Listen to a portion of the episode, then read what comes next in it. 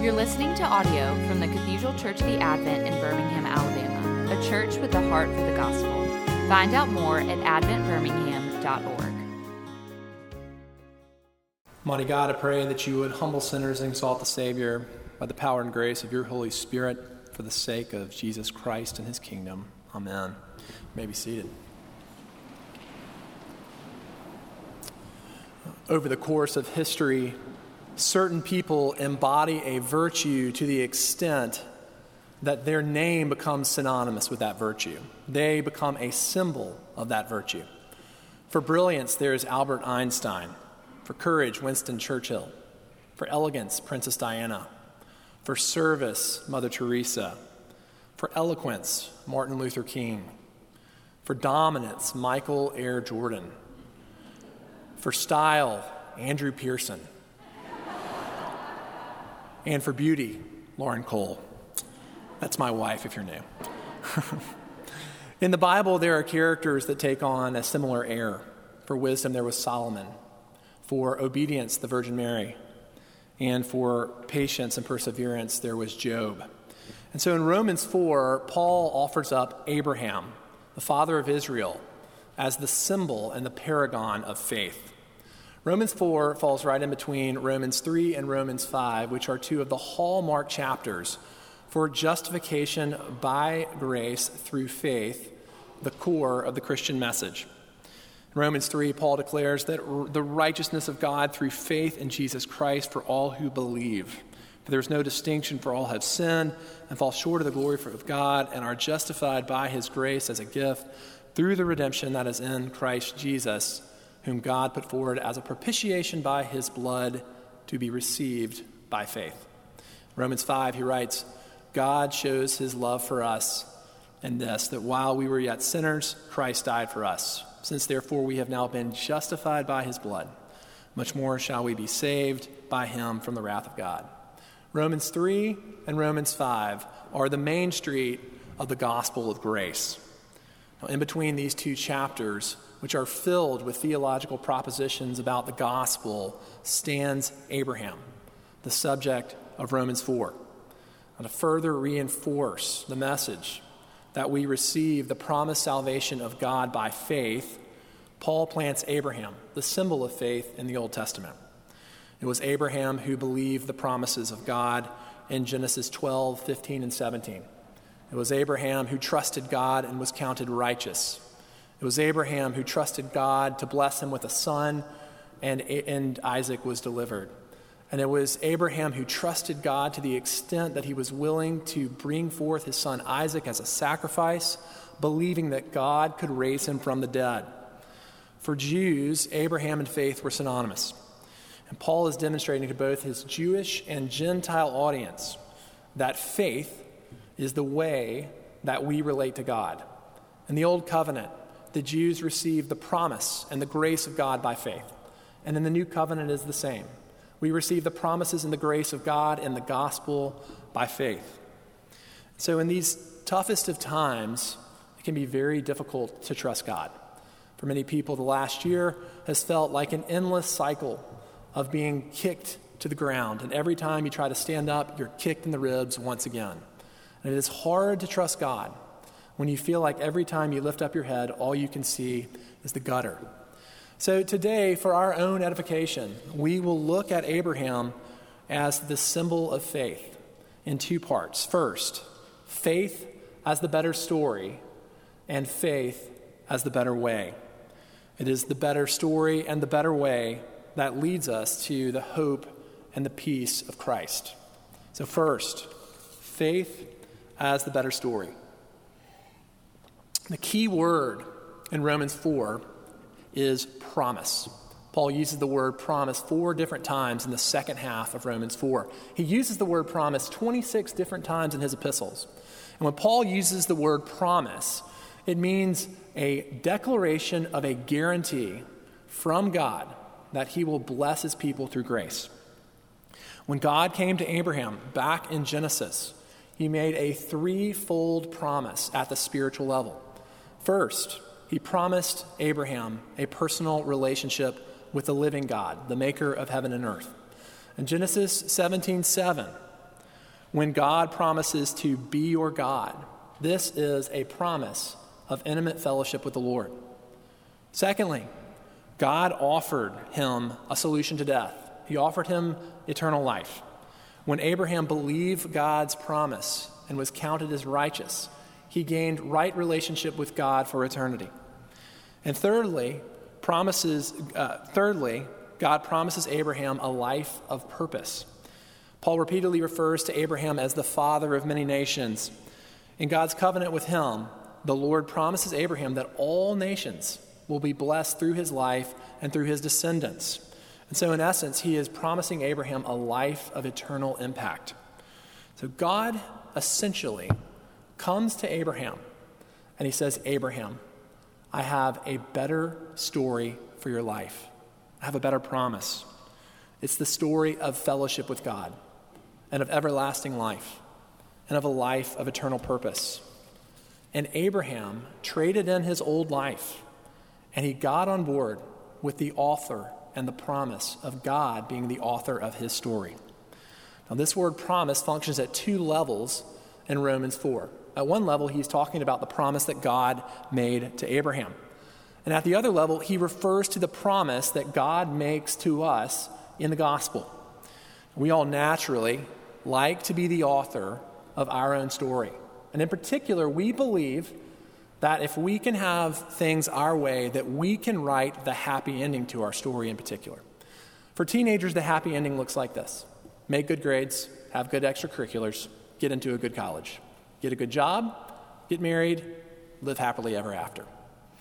For middle aged adults like myself, the happy ending looks like this pay off the mortgage, pay for kids' college education, have plenty of money in your 401k, have a couple of kids, have a stable marriage, and ultimately see those kids be self sufficient and not disgracing the family name. And if we believe if we can just work hard enough and exert enough determination, and people can get on board with our agenda, then we can make the happy ending come true. Well, in the same way that God spoke to Abraham, every time the gospel is pronounced to us, the Lord says, I have a better story for your life. And it has nothing to do with material comfort or financial stability. It's the story of a satisfied soul in Christ. It's the story of no fear in death. And it's the story of a life of purpose that truly matters even beyond your own life. It is the story of a better life found in Christ.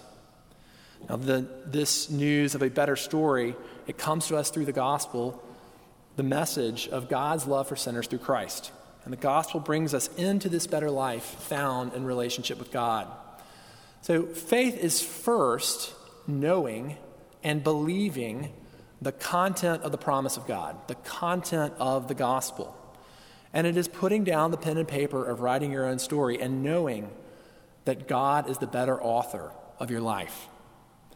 Well, the main thrust of Paul's argument in the second half of Romans 4, however, is is, is, is, is that walking into this better story is utterly impossible except through the better way, which is the way of faith. So that takes us to our second point faith as the better way. When the gospel message comes to us with the Spirit and it truly hits our heart, there is a natural reaction. And that natural reaction is faith. But I hesitate to use that word because of the way that so often we tend to misunderstand the word faith. Uh, when I was in college, I, I, don't think that I really understood the word faith until my junior year when I went on a random retreat to Lake Junaluska in Waynesville, North Carolina. And the speaker at the f- beginning of the first talk was, was teaching on Romans. And he said, Faith is shifting the burden of your life onto the shoulders of Jesus. And, that's, and, and a light came on for me. Very often, people think of faith as being religious or checking the boxes on certain doctrines or beliefs. Or they think of faith as being a morally good person within the context of a religious code. But at the core, faith is depending on God. Faith is letting Jesus carry the burden of your life. And to this end, if you're a person who is intrigued by Christianity, but you're not quite in, not quite all in, because of philosophical or ethical or doctrinal matters that you just can't get past, I would give you this encouragement to start faith by depending on God with the challenges and the issues in your life, particularly your salvation. And I promise you, the more you trust God and the more you get to know Jesus, the more the doctrinal and ethical and philosophical things start to fall into place. Now, what we will see as we get into this technical section is that Paul isn't just arguing that faith is the better way, he is saying it is the only way to relate to the Lord.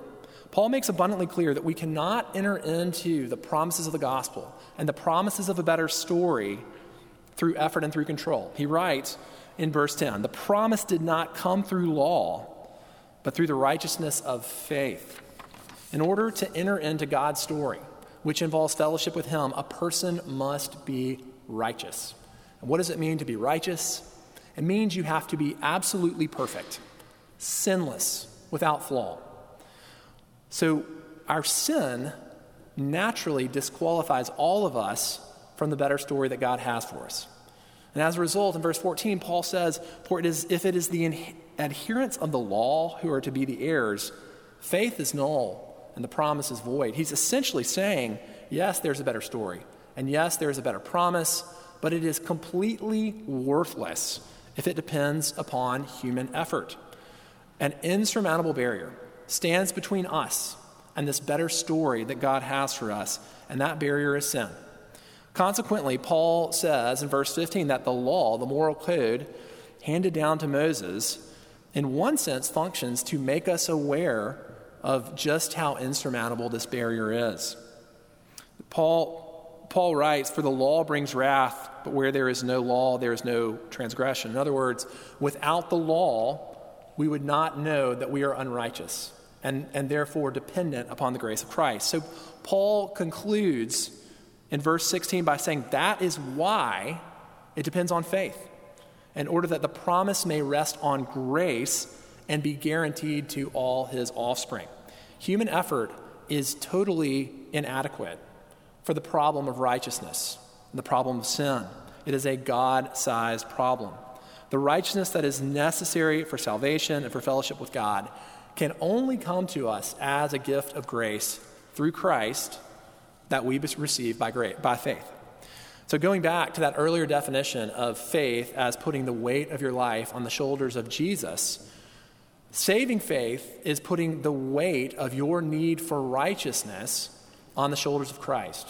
Faith is repenting from believing and having confidence in our moral and religious performance, and instead putting our confidence in the performance of Jesus in his life, death, and resurrection.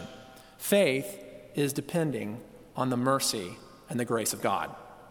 So Paul solidifies this point overall through his illustration of Abraham as the symbol of faith. When God told Abraham that he would have a son, Abraham was very clear that this was humanly impossible. Abraham was up in his 90s, and Sarah was rounding third base as well. In the face of this impossibility, Abraham shifted his burden to God. And through that shift in burden, through that confidence in the Lord, the Lord counted him as righteous. So, knowing and believing in the promises of God, knowing the content of the gospel, is the first end of faith. But the second end of faith is putting your weight on the Lord, it is trusting the grace of Christ.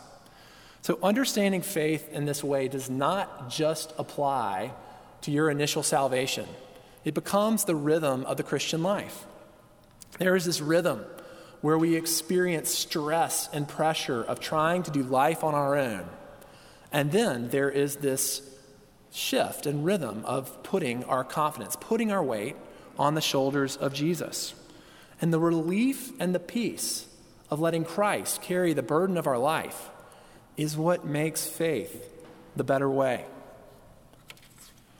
Now, so much of the stress in our life involves our attempt to write our own story and the burden of trying to pull it off. It is exhausting. We have a vision of what we think will make us happy, and we are constantly working to see it through. And things get even worse when we try to write the story of other people's lives. There is a great temptation as a parent, I feel it myself, that you have this idea of the narrative that your child should inhabit. And we manipulate and we work to try to push our children into that narrative. And things get very, very dysfunctional when the writing of our own story involves trying to write the story of someone else.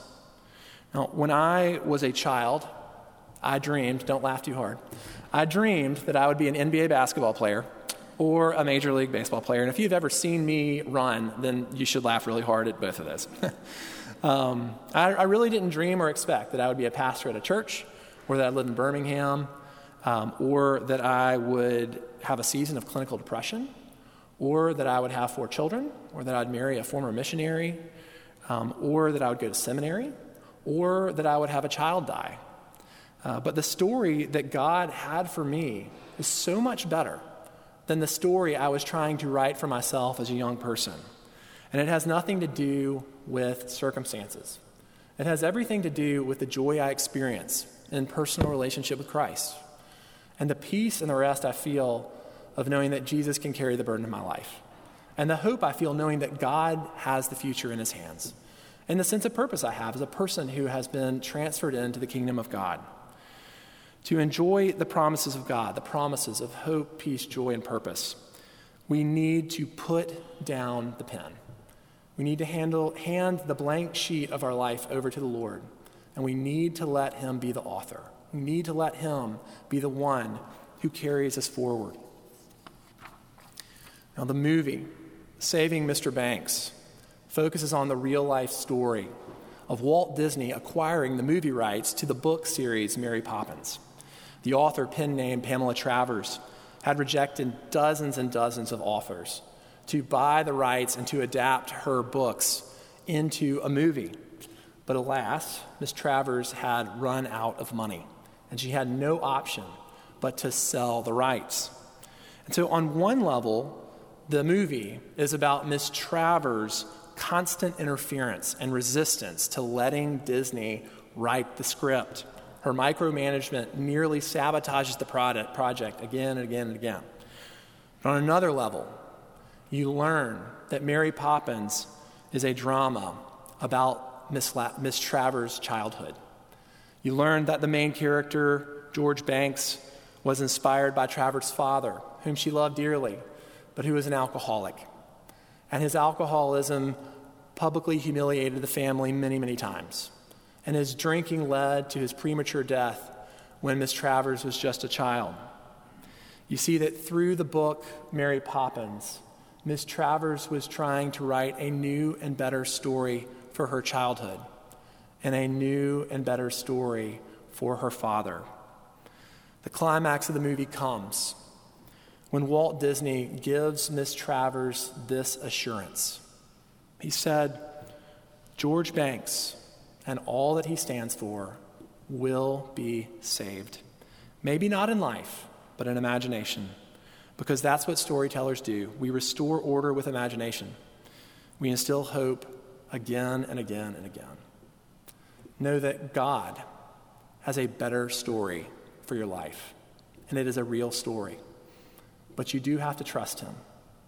You do have to let Him write the story. You do have to let Him have control. But oh, what a peaceful and hopeful story God has for you in Christ. Let us pray. Almighty God, we pray that you would glorify yourself in us. In Jesus' name we pray. Amen. You've been listening to audio from the Cathedral Church of the Advent. If you live in Birmingham or find yourself visiting, we hope you'll join us at one of our Sunday services. Find out more at adventbirmingham.org.